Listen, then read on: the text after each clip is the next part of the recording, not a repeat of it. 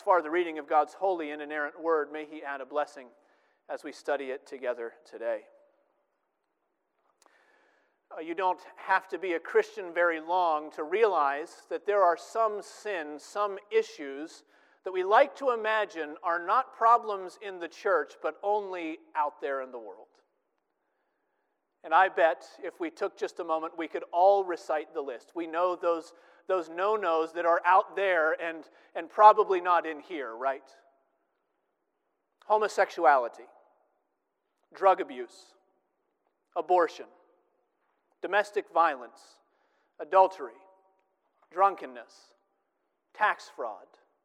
The list could go on and on. We, we know the sort of things that we, we like to turn to when we say, Don't be like those people out there. And Paul writes in 1 Timothy 5 that the sins of some people are conspicuous, going before them to judgment. And in the church, we think we've got a pretty good idea what those conspicuous sins look like.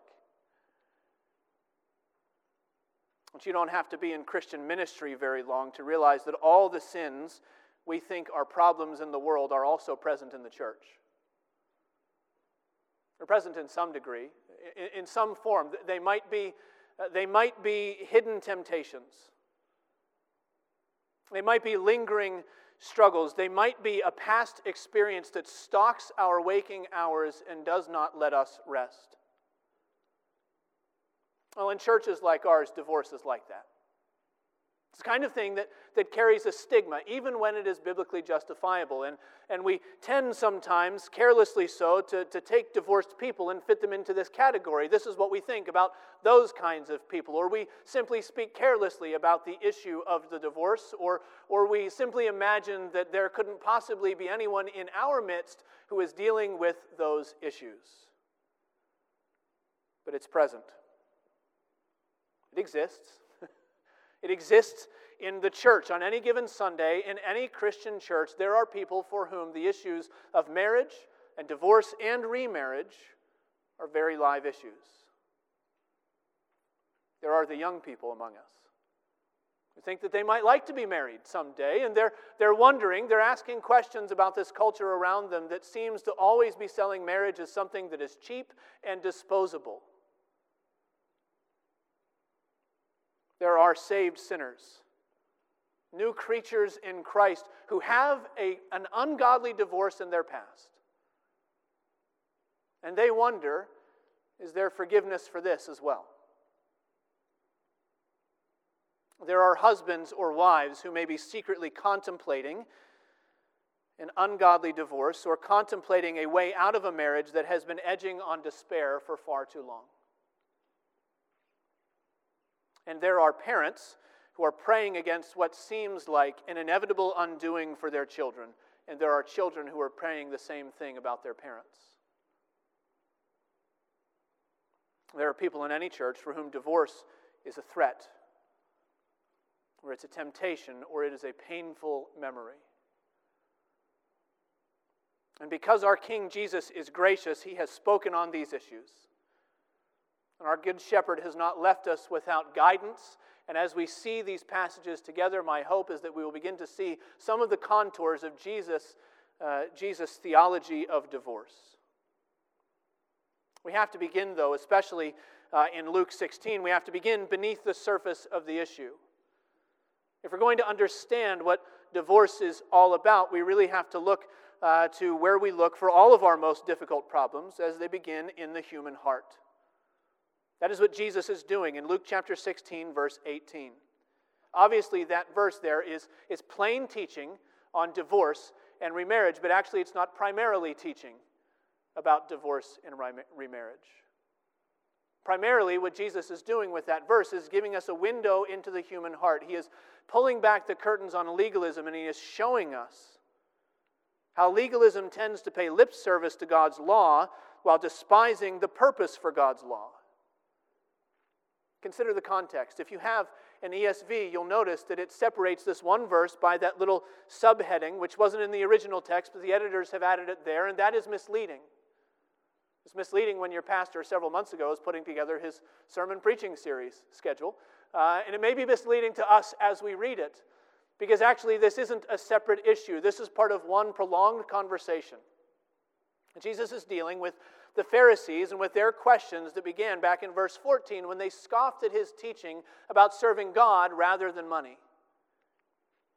And actually, this conversation goes through the end of the chapter, and he will tell us a parable. Lord willing, we'll see that when we come back together in January.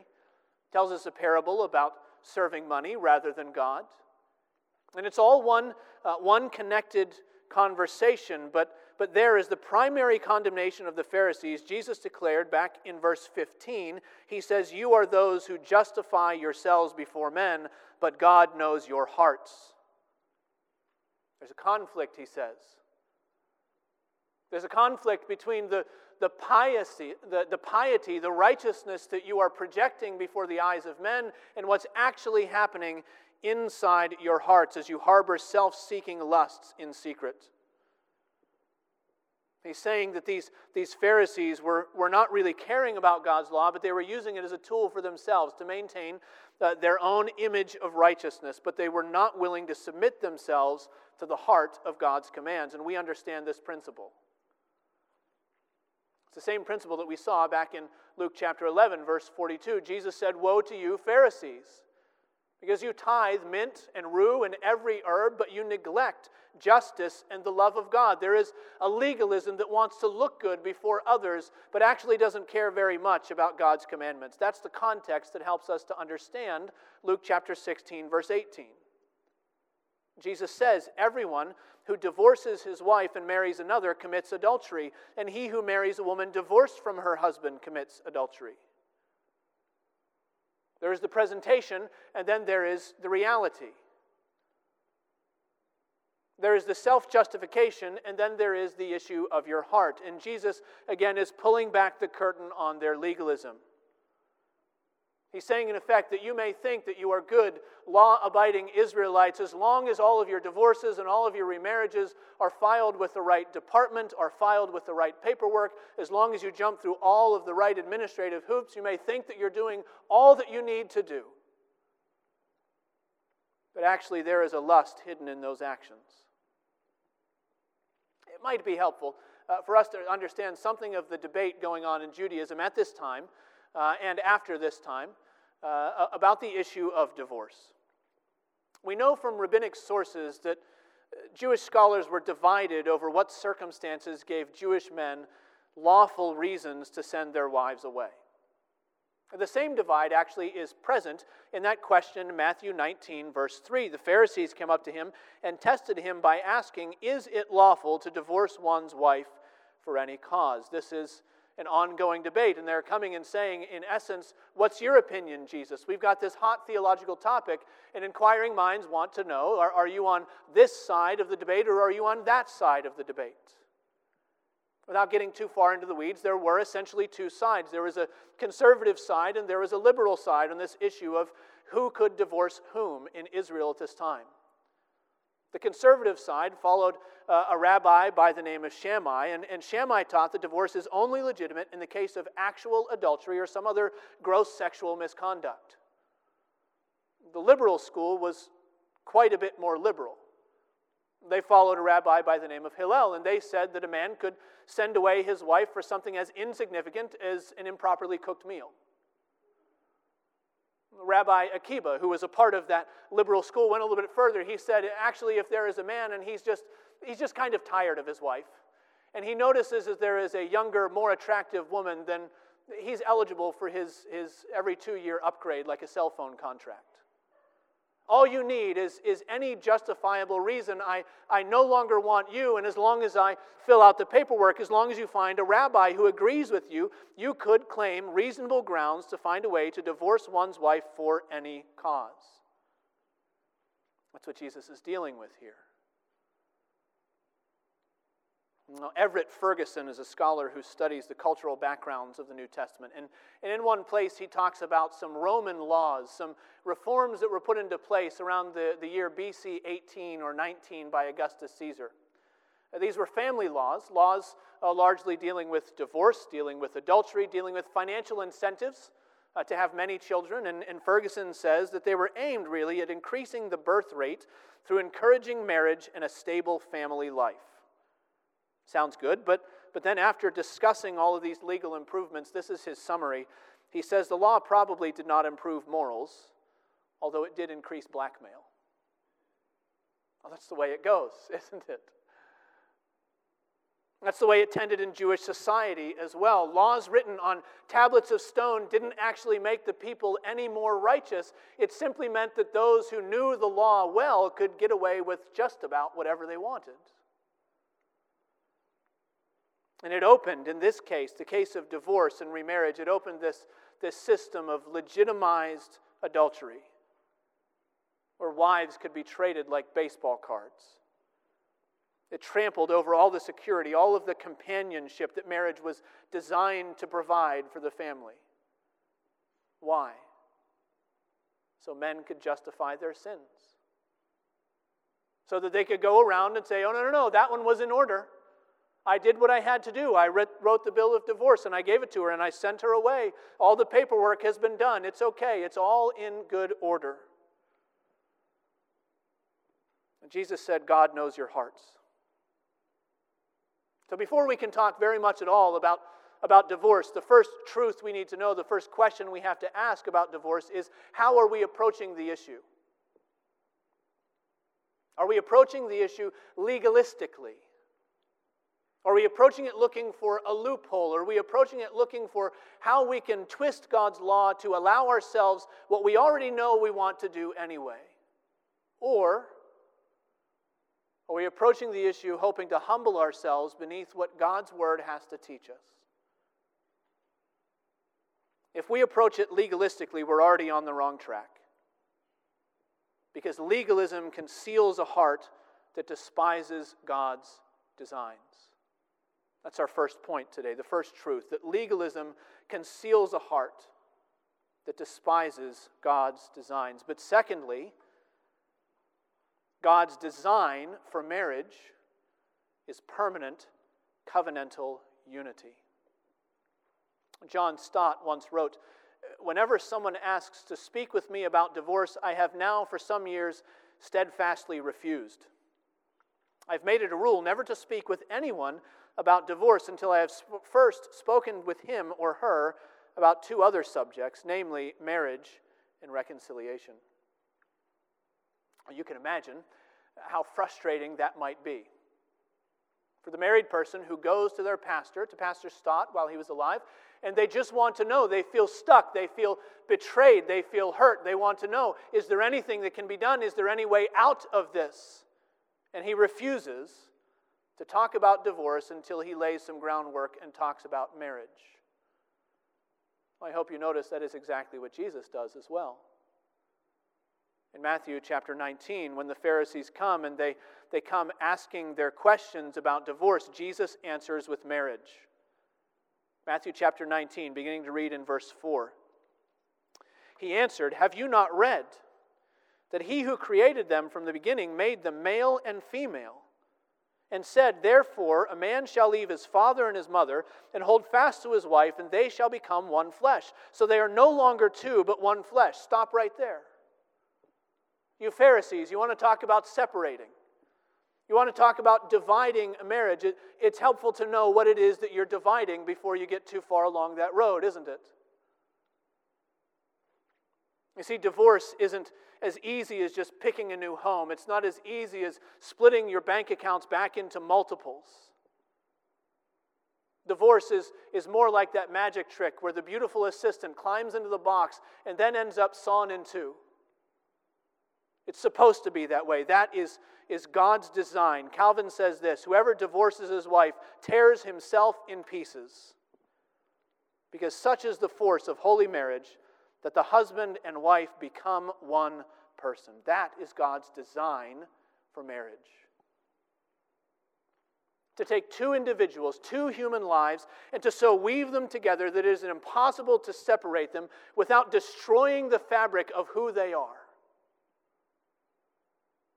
And it's written all over his creational purpose in making humanity male and female. Corresponding, equal, and opposite reactions to one another, not just in terms of anatomy, but in, in terms of, of their approaches to, to nurture and to beauty and in their gifting and their sensibilities and the way that they look at the world and a whole host of things. God ordained and, and engineered the differentiation of the sexes. Why? So that men could, could flex their uh, genetically uh, superior muscles and claim to rule over humanity. No. Not so, not so one sex, one gender could rule over another. God ordained and, and designed the differentiation of the sexes so that one man and one woman together could be more complete than either one of them could ever be by themselves. From the beginning, says Jesus. From the beginning, this is his design. God made marriage as the answer to human loneliness. That's the problem that he was seeking to address. Genesis chapter 2, verse 18 the Lord God said, It is not good that the man should be alone. And there are many things that come along with marriage children and joy and difficulty and in laws and all sorts of things that come along with marriage. What was God after? He was after loneliness. It's not good that the man should be alone, I will make him a helper fit for him. This does not imply that those whom the Lord has called and gifted for the single life are somehow less than human or somehow incomplete until, until they're with a spouse. That is not what it means at all. It simply means that for most people, in most places, at most times, God's design, his intended remedy for the problem of companionship, is lifelong covenantal union of biblical marriage.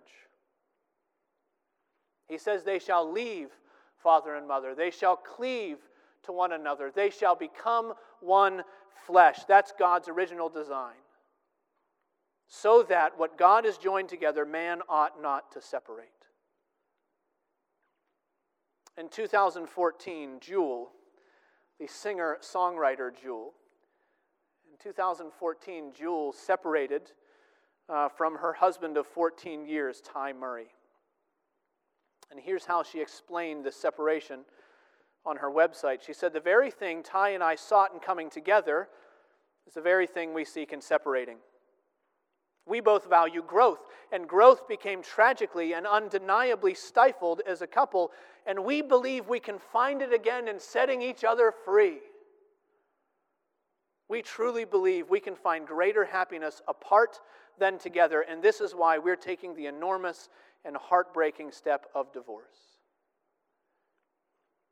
I know it's low hanging fruit to pick on celebrity marriages. Right? I know that we can think about people like that and we can imagine that they live on a different planet than we will ever be, and it's not even the same thing. But maybe you read that, you hear that, and it sounds familiar to you. Maybe it sounds familiar because you've heard it from your neighbors, from your friends, as you watch their marriages dissolve into puddles. And you want to know why. But what, what's the breakdown? And they, they say, well, we believe that we can find happiness better alone than we can together. Maybe it sounds familiar because it sounds like the drumbeat of our me first culture the culture that sacrifices everything and everyone on the altar of self actualization. If there is anybody who stands in your way of you living your best life, your actualized life, your perfect truth, your authentic life, it's better to be done with them and move on by yourself. And maybe that sounds familiar. Maybe it sounds familiar because you've been whispering that to yourself in the quiet where no one else listens for quite some time now. Maybe it sounds familiar because you look at a marriage that is difficult, or it's empty, it's unfulfilling, and you're tempted to believe that what God calls good really isn't. That maybe it would be better if man or woman could be alone again. It's a dangerous direction, brothers and sisters. Often, the first step toward entertaining fantasies of divorce is that willful disbelief of the goodness of God's design for marriage. His design is not that we can find happiness uh, more, more readily apart than we can together. His design is for permanent covenantal unity. But if we want to say that we have a truly biblical approach to the issue of divorce, we also have to admit that that's not the end of the story. It's true, God has a perfect design. He has a plan for permanence, for, for covenantal uh, companionship. The Lord has a plan for marriage that models the self giving love of Christ for his bride, the church. It models the trust of, of his bride, the church, as she submits herself to, to her head. God has a perfect creational design of one man and one woman living in fellowship, for better or for worse, for richer, for poorer, you know the rest, so long as they both shall live. God has a perfect design for marriage, but since the fall in the garden, God's perfect design has only ever been applied to very imperfect people. And our Lord is aware of our spiritual deformities. Christ is aware of the plague of sin that has infected our hearts, and along with infecting our hearts, has infected all of our relationships as well. He is aware that despite his design for marriage, there are some sins which spouses commit against one another that have the potential to make a marriage unlivable. And God, in his mercy, has given permissions for husbands and wives who have been sinned against in very particular ways to leave a marriage rather than to remain bound by a broken covenant. This brings us to our third point that where covenantal unity has been broken, divorce is permitted. Listen to those words very carefully. The word is permitted, allowed. It's important to notice here that, that divorce actually is a biblical concept. It's not a biblical ideal, it's, it's never the biblical idea, and it's not even a biblical invention. That's one of the differences between marriage and divorce. Marriage is a divine institution, it was given by God in the garden for humanity. Divorce is a human institution. Somebody dreamed it up. We don't know who it was, the, the first couple that, that got divorced. We have no idea the, the situations of their split, but we know that when divorce shows up in Scripture, it is, it is regularly scheduled programming already in progress. But it shows up, and, and God doesn't, when He gives the law to His people, He doesn't put His hands over His ears and say, Oh, no, no, no, I'm not paying attention to that. Nobody, nobody does that in my kingdom. He recognizes divorce and he regulates divorce. God has something to say about it. He puts boundaries, he puts limits on divorce, he puts it in its proper place so that divorce would not become the self serving free for all that the liberal rabbis imagined it could be. And Jesus did the same thing during his ministry on earth. He recognized and he regulated divorce even among his people. He put boundaries around it. It's clear from Matthew's gospel that Jesus allows Christians to pursue a divorce in the case of marital infidelity. Matthew chapter 19, verse 9. It's a typo in your insert. Matthew 19, verse 9. And I say to you, whoever divorces his wife except for sexual immorality and marries another commits adultery. There is an exception clause, isn't there? There is a legitimate reason, there is a permission for divorce. And that permission is sexual immorality. Why this permission? Why this allowance? Well, to quote Calvin again, he says, This exception is added for the woman, by fornication, cuts herself off as a rotten member from her husband and sets him at liberty. Now, we might add that this situation is the same in reverse. Right? Jesus was speaking about a man divorcing his woman, and so Calvin's talking about a man divorcing a woman, but the same thing is true that if a man commits adultery against his wife, he sets her at liberty.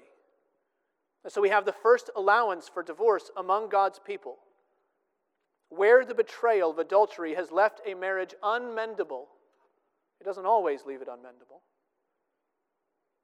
Where the betrayal of adultery has left a marriage unmendable, the innocent party may seek a divorce with God's permission. That's the first allowance. But then the Apostle Paul adds another permission in his first letter to the Corinthians. You remember the context, I'm sure. Uh, Paul is dealing there with uh, the question of marriage, the question of singleness. He gets to the issue of what should we do if there is a mixed marriage, if there is a husband whose wife is not a believer, if there is a woman who worships Christ and her husband uh, serves Apollo, and, and what should she do if he berates her faith, if he thinks she's foolish for believing in a bodily resurrection, if he thinks the, the gospel is all hogwash, and there is this fundamental divide between this husband and the wife because their worldviews are so diametrically opposed that there can be almost no peace in the home except that they live together and they're kind to one another. What should be done there? Is there a way out? Well, not if the believer makes the first move. If the unbeliever consents to stay in the marriage without cruelty, without violence, without sexual immorality, if the unbeliever consents to stay in the marriage, the believer may not flee. But 1 Corinthians 7:15, but if the unbelieving partner separates, let it be so. In such cases, the brother or sister is not enslaved. God has called you to peace. Now, when you read that, remember that snare of legalism. Right? This is, this is for those who fit into this category, and maybe you know some of them. This is not an invitation to play the game of how many ways can I alienate my spouse until I drive her away right? How can I make life so horrible that finally the unbeliever says, That's it, I'm done, I can't live with a Christian because they're terrible? That's not the point here. So long as it depends on you, be at peace with all men, Paul wrote. If peace is possible in the home, pursue that, even if there's an unbeliever. The believer must not seek to sabotage the marriage, but in the event that the unbeliever separates, it might just be God's heartbreaking mercy to his child to set them free. Now, before we move on to the last point, there is always another question that comes up, and though I have to labor the point, it's always in the back of our mind. And the question is I read Matthew 19, I read 1 Corinthians 7. Are there any other exceptions? Is there any other permission for, for believers who, who trust in the New Testament? Are there any other exceptions or ways out of a bad marriage? And the answer is no.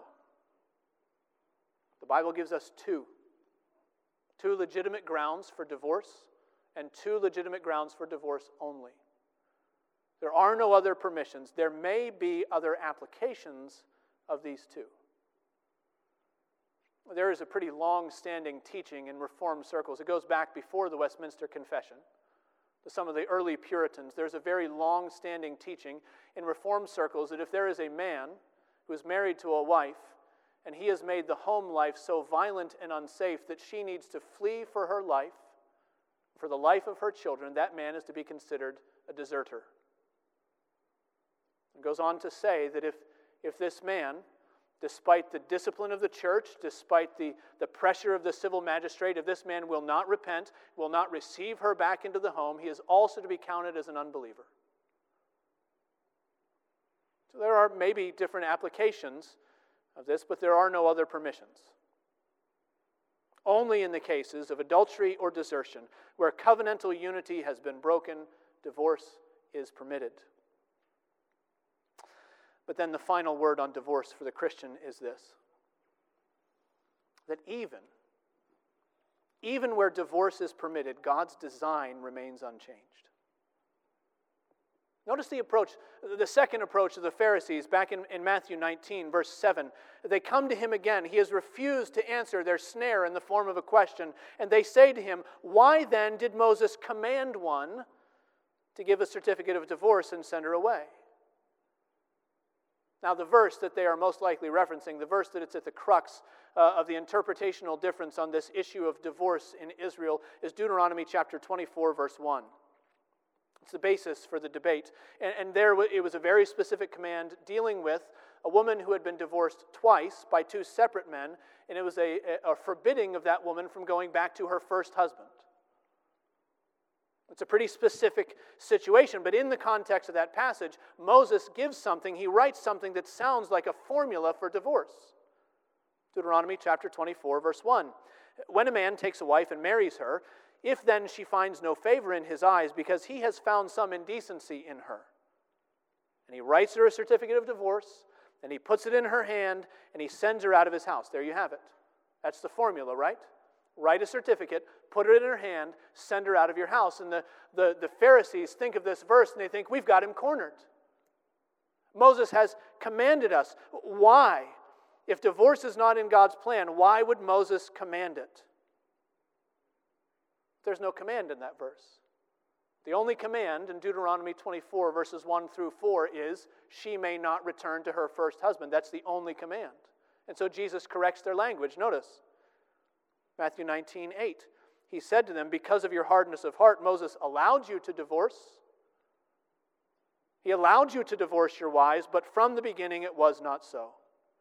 It's true. There are, there are divine permissions for divorce. There are permissions in the Old Testament, there are permissions in the New Testament. Even Jesus tells us what we are allowed to do in response to very specific sins, but there is no command.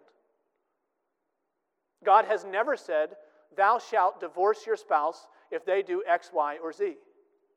There is no command in Scripture. And when we go to God inquiring, asking about a divorce, we should expect that His first word to us will be to point us to His design for unity, even when betrayal is present. When we come to God concerned about our rights in a difficult marriage, we should expect Him to speak first to us about the privilege of forgiveness. How do we know that God will speak to us in that way? because that's how God speaks of his own marriage. We tend to forget sometimes that, that God is married, in a way of speaking. We tend to forget also that God has been divorced. We tend to forget that God has been reconciled. But think about it. Think of all those Old Testament prophets and their, their condemnation of wayward Israel. Think of Jeremiah 3. Think of Isaiah 50. Each of them say that, like an adulterous spouse, Israel was sent away from God's presence with a bill of divorce. Think of God's legal rights to abandon the people who had broken fidelity with Him through their transgression of the covenant. The Lord has a legitimate case against His bride. But then consider the Savior. Consider the one who came to lay down his rights, the one who came to take up the weight of his people's sin. Consider the Savior who gave himself up for the church that he might sanctify her, having cleansed her by the washing of water with the word, so that he might present the church to himself in splendor, without spot or wrinkle or any such thing, so that she might be holy and without blemish. Sometimes forget that Christ had every right to abandon his bride, the church. He didn't exercise his, his rights, he didn't even exercise his allowances. Instead, he showed us a more excellent way. It's the way of forgiveness. It's the way of reconciliation. It's the way of loving your enemies so that they become your friends. And if you are here and this question of divorce is an issue for you, maybe you haven't told anybody about it. If this is an issue for you, I pray that you would consider God's de- design for marriage, not just in the garden, but also in the gospel. It may be that your marriage is, is simply harder than you expected, and you thought that it would be getting easier by now. It may be that you have a legitimate ground for divorce that nobody else knows about outside of you and your spouse.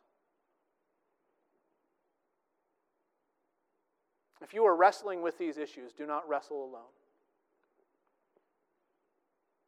Share your struggle with your Christian brothers and sisters so that they can bear your burden and pray for you. Speak to an elder, speak to a pastor so that we can offer God's counsel to you. Far more importantly, above all, look to Christ Pray for the power of His Holy Spirit, that He would conform your marriage to His design. Paul tells the Thessalonians that He who calls you is faithful, and He will surely do it. May the Lord do so for our marriages and for the marriages of those that we speak to and counsel and pray for. May He uphold us and keep us and present us without stumbling before His throne of grace. Let's pray. Gracious Lord and God, we thank you for the truth of the gospel of Jesus Christ. We thank you that though Jesus Christ had a case against his bride, yet he laid down his life for her to sanctify her and to draw her to himself, to present her without wrinkle or spot or blemish. And we, O Lord, are your wayward bride. You have cleansed us and reconciled us. May you make us, in, in all of our relationships, in our marriages, in our friendships, in, in all of uh, the ins and outs of our, our lives and our interactions with one another, make us forgiving, tender, and merciful as Christ has forgiven us. Help us, O Lord, to follow you and to love the design of marriage you have given us, even as difficult as it may be sometimes. We pray in Jesus' name. Amen.